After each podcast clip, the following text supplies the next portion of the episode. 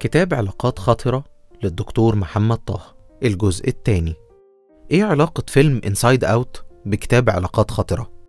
دي حكاية الفصل ال11 وهو بيتكلم عن الحزن الأزرق الدافي وبيجاوب سؤال مهم هو ينفع تكبت مشاعرك وتسيطر على حزنك وتتخلص من قلقك؟ يعني إيه ما تزعلش وما تبكيش وما تتضايقش وما تتألمش؟ هو إزاي كده؟ طب هو في حد ينفع يسلم حياته ومشاعره لنوع واحد بس من المشاعر اللي هي الفرح مثلا؟ هل الحزن ده حقك؟ طب استخدمت الحق ده قبل كده؟ تخيل إن من حقك تحزن وتعيش حزنك بجد طب بتعرف تقبل الفقد؟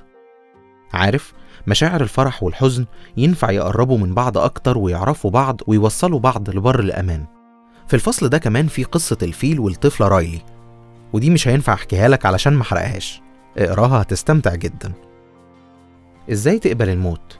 ولما تقبل الموت تعيش. وهل الموت غريزة زي الحياة؟ ده مش لغز صعب. ولو حسيته صعب فشفرته وحلها في الفصل ال 12 اللي بيقولك إن الحب والصداقة هي وجوه من غريزة الحياة لأنهم بيخلوا حواليك صمام أمان من العلاقات الصحية اللي بتحميك. وكمان الشغل والسفر والاكتشاف والإبداع والنجاح كلها وجوه أخرى من الحياة الإيجابية. لكن العجيب إن جوانا غريزة للموت زي غريزة الحياة. تلاقيها في الناس اللي بتنتحر أو تقتل أو ترهب أو ترعب والتجارب المخيفة المؤلمة الخسرة كلها وجوه لغريزة الموت. بس المفاجأة في الفصل ده إن الكاتب مش بيقولك حافظ على غريزة الحياة فقط وتخلص من غريزة الموت بالعكس غريزة الموت جزء منك. طب تعمل فيها إيه؟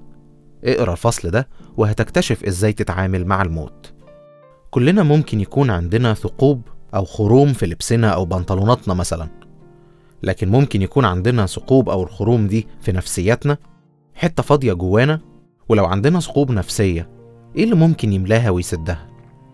وممكن نسدها إزاي غلط وإزاي نملاها صح؟ الحقيقة ممكن نكون بنملاها بقصص حب أو إنجازات ونجاحات أو حكمة أو دين بالأضواء والشهرة وجذب الانتباه أو حتى نطير في السماء.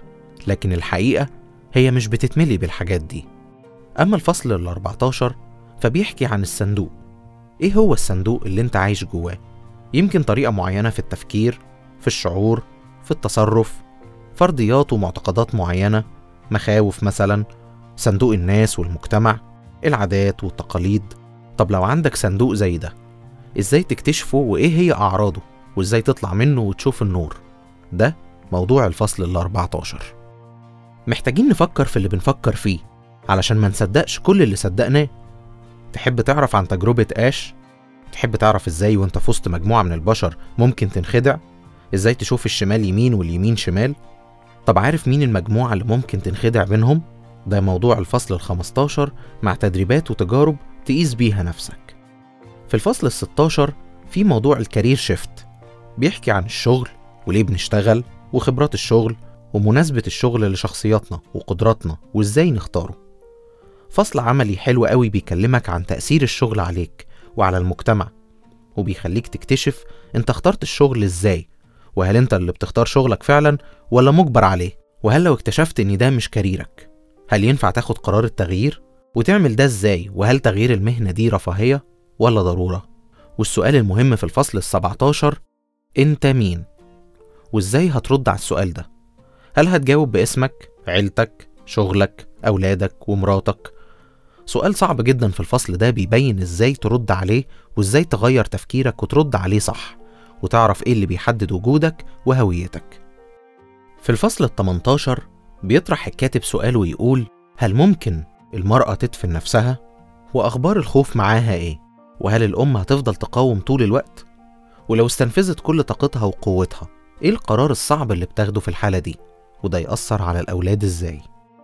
وفي الفصل ال 19 عن الموضوع ده تحت عنوان صراع الجينات بيحكي عن أسباب المرض النفسي والعوامل اللي بتأثر عليه وقرار البني آدم إنه يمرض نفسيا أو يقاوم. وبيقولك إن عوامل كتير بتؤدي للمرض النفسي. وبناء عليه أنت بتاخد يا قرار الاستسلام للمرض زي الاكتئاب يا بتاخد قرار مختلف وتستجيب لصراع وجهات جيناتك. وفي الفصل العشرين بيحكي الكاتب بأسلوب مميز جدا عن العلاقات الخطرة في حياتنا وإزاي نتعامل معاها ولخص 30 علاقة خطرة منها علاقات مريضة مع النفس. تقدر ترجع للكتاب وتقرأ طريقة التعامل مع كل علاقة فيهم. وأخيرا يختم الكاتب كتابه الرائع بالعلاقة الحقيقية الصحيحة الصحية اللي من صفاتها وإيجابياتها إنك تحس فيها إنك موجود ومتقدر ووجودك فارق وإنك تستاهل وإنك مش مضطر تدفع أي تمن علشان ترضي أي حد. العلاقة الصحية مع النفس ومع الآخر ومع المجموعة. نتمنى النبذة الصغيرة دي تكون شدتك ووصلت الهدف العام من الكتاب لكن نشجعك تقتني الكتاب وتقراه. هتستفاد أكتر لما تطلع عليه بالتفصيل.